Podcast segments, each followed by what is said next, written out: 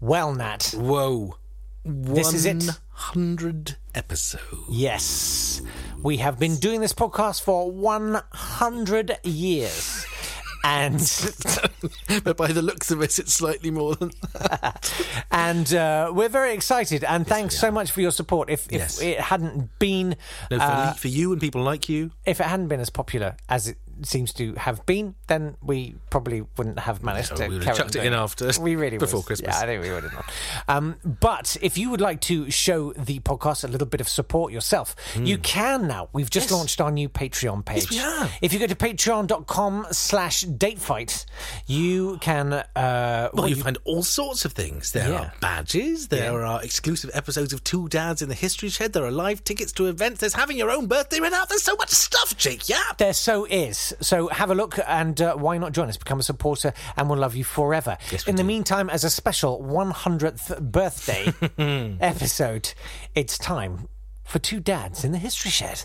Two Dads in the History Shed in association with Irving, specialist wartime memorabilia, Hastings.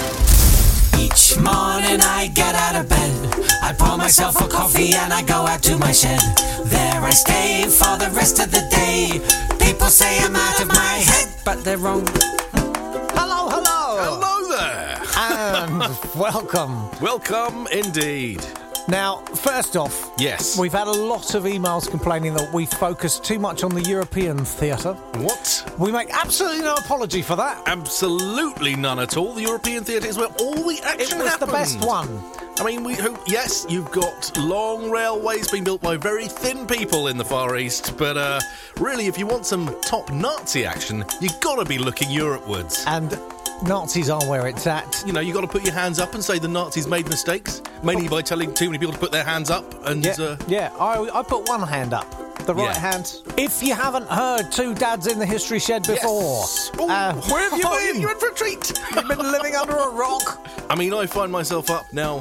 Her indoors is no longer indoors. She's in a separate doors somewhere.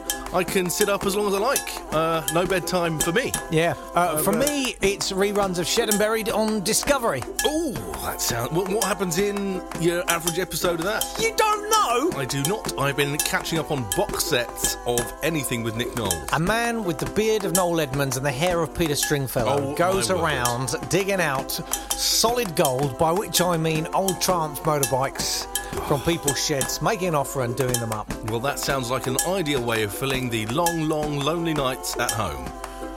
Do you miss her? I don't miss mine. No, not not really. No. I mean, people. I mean, it's a, it's a classic figure of fun, isn't it? In comedy, the man whose wife's left her for you know, Yeah. Hmm. the trainer, or has left her for another woman. Well, jokes on you this time, because my wife left me for no one.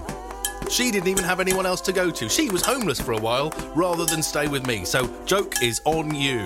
Well said. Yes. Of course, mine went off with my brother. Now, I really love my shed. let's have the first round then. Yes, indeed. Right, I am going to take you to uh, February the twelfth, uh, nineteen thirty-four. Hello, sorry. What? Not Wrong even in a podcast, World War. buddy. yeah. Uh, well, you say that, but I'm going to talk, t- talk you through one of the most exciting pieces of engineering to come out of the 1930s. It's the USS Macon, only the biggest helium-filled dirigible of the 1930s. And t- tell me what happens. Well, it crashes into the Pacific. That's right, mate. But you know how many people died? tell me. Two. Just two. But just two, I mean, it could have been much, much worse. That's the thing about your airship. Your airship, when it crashes, crashes very, very slowly. You can get out. You can almost walk away. Plenty of time. Hindenburg, fewer than half the people on that died. Now, if that had been a plane, boom. The Macon had a structured duraluminium hull with three interior keels. It was kept aloft by 12 helium filled gas cells made from gelatin latex fabric.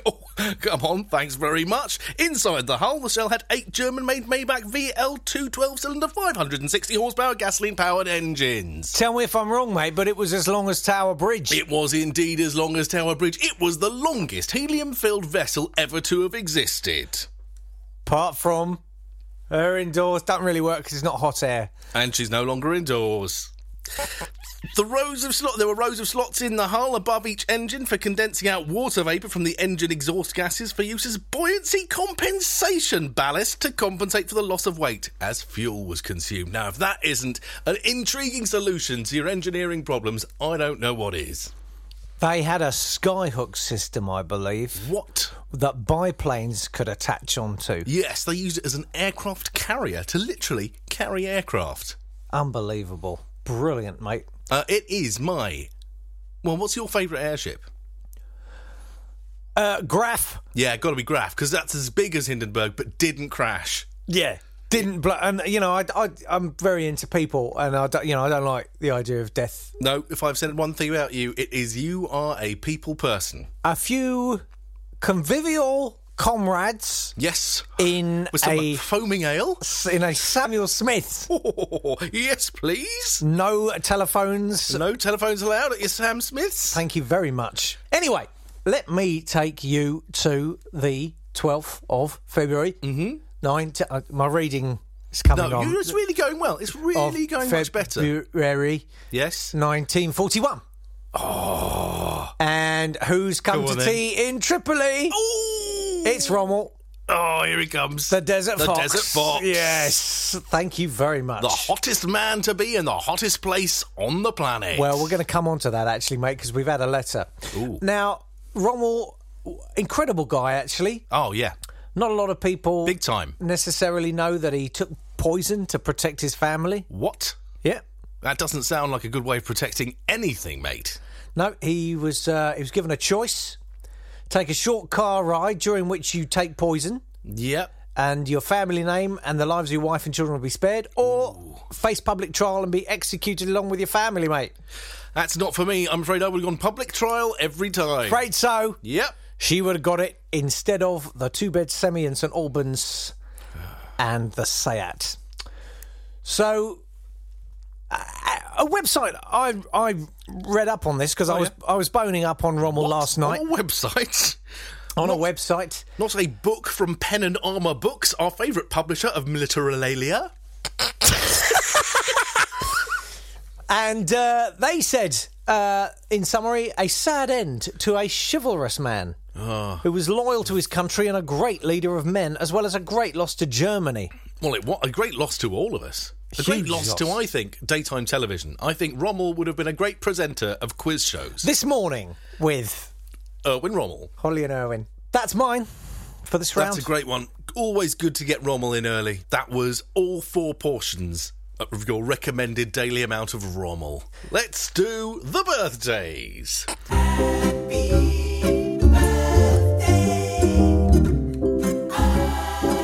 Happy birthday to Simon McCorkindale, the lead actor of Manimal, who won the part by being able to change into a panther at the audition.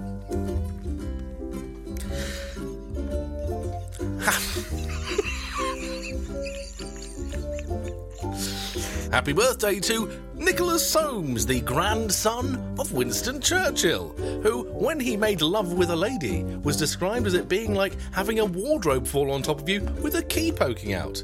You know what that says to me? It says that you can still get some even when you're fat.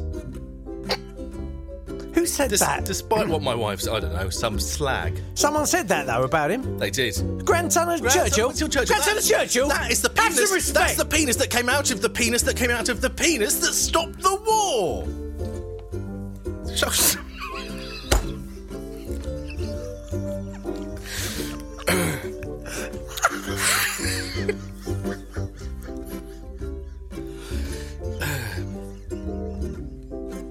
Also, happy birthday to Rina Kawae, a Japanese actress and model, and she was also on Japanese Idol, the girl band AKB48. She's a, a big fan of hers. You, you aware of her work?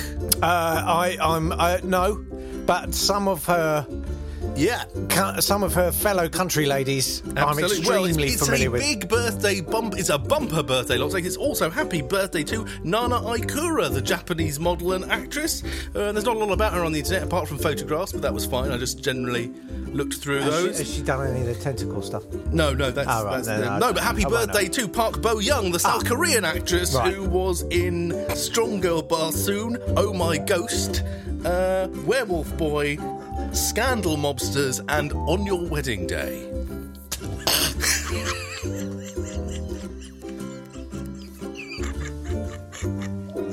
And that is all the birthdays that matter. that matter. Moving on to the death days. Death days 1935. Who should die but George Auguste Escoffier, only the chef de guerre in the Franco Prussian War? He worked at the Ritz. He learned how to cook horse on the front in Russia. What a great guy. Happy death day to Anna Anderson. Oh, the woman who pro- she claimed that she was uh, Princess Anastasia, who of course she wasn't. She was dead in a cellar in Yekaterinburg. You're not her. You're never Disgusting. gonna be her. Lying. Who's your favourite royal imposter? Ooh, uh, that's an easy one. Yeah, So, for me it's Perkin Warbeck every time. of course it is. Both of them. Yeah. Uh, also, happy death day to uh, Eugene Esmond, who led the attack on the Scharnhorst and Gneisenau in six fairy swordfish. They took off without their fighter escort, uh, and they were all shot down and fell into the English Channel. But he won a Victoria Cross after his death for his bravery. The captain of the Gneisenau said, Poor fellows, they are so very slow. It is nothing but suicide for them to fly against the big ships, showing typical German contempt for the fairy swordfish there. Yes, it was an incredibly slow plane, and it was a biplane well out of its time, which should never have been used in the Second World War, but actually, its extraordinary slowness was part of its strength. And the weird thing is, fairy swordfish is my hotmail address. Yeah.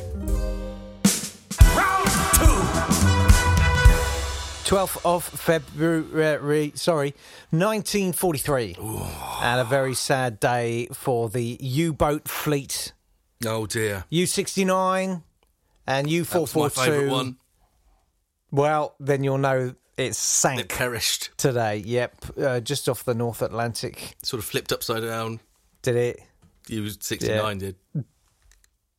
Yep. That's right. And uh, 442 off Cape St. Vincent. Very, very sad day.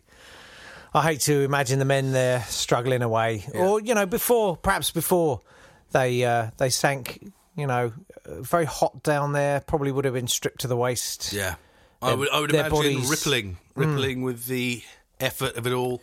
Yeah, Probably the a light tight- dusting of tall- sweat. Oh well, very much uh, a glossy. Rivulets Yeah, down just down the small of the back there. sort of pooling under the Mm-hmm. pectorals. I mean, I mean something that you could remove with just uh, Mm. one thing or a tongue. You could just And get an it off incre- anyhow. Yeah, yeah, and an incredible smell.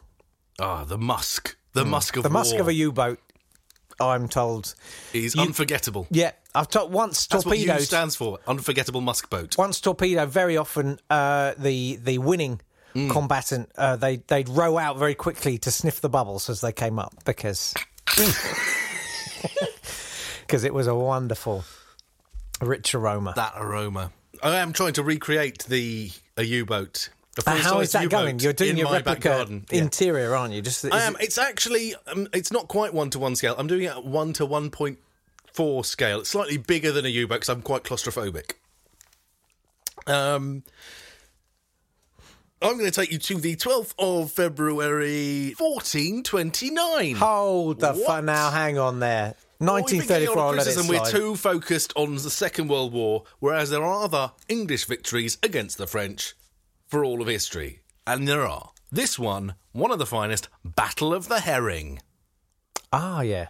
John Falstolf takes on the Duke d'Orléans to defend some herring and beats him. That's I mean it's I mean it's the French and the Scots together. Classic English beating the French and the Scots put together. The Legends. Scots run in at the beginning, clearly, probably ulu- ululating. Uh, the French say they'll be along in a minute and don't turn up. Typical French. Unbelievable. Uh, so we went. There are probably between four and eight hundred French casualties. The Scots get completely wiped out. Bring it on. England won, France nil. Incroyable.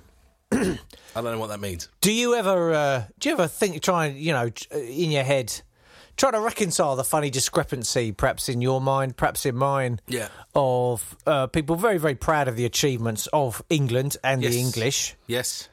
versus our complete almost fetishizing fascination with the Nazis.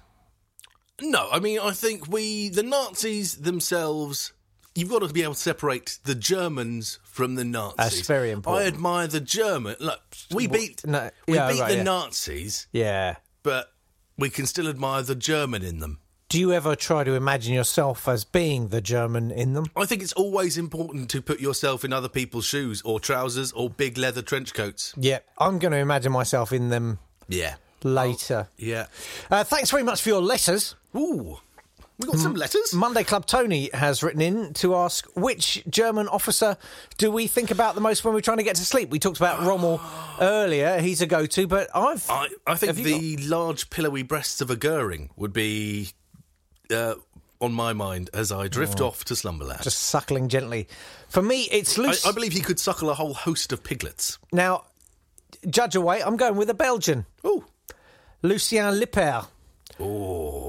Now, he was uh, born in Luxembourg, Belgium in 1913, member of the Belgian army. Then Like Monsieur Juncker. along come the Nazis, Ah. and he joins up.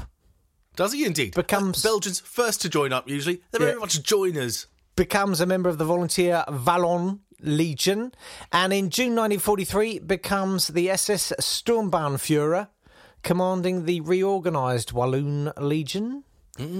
Killed in action at the village of Novobuda in central Ukraine in 44.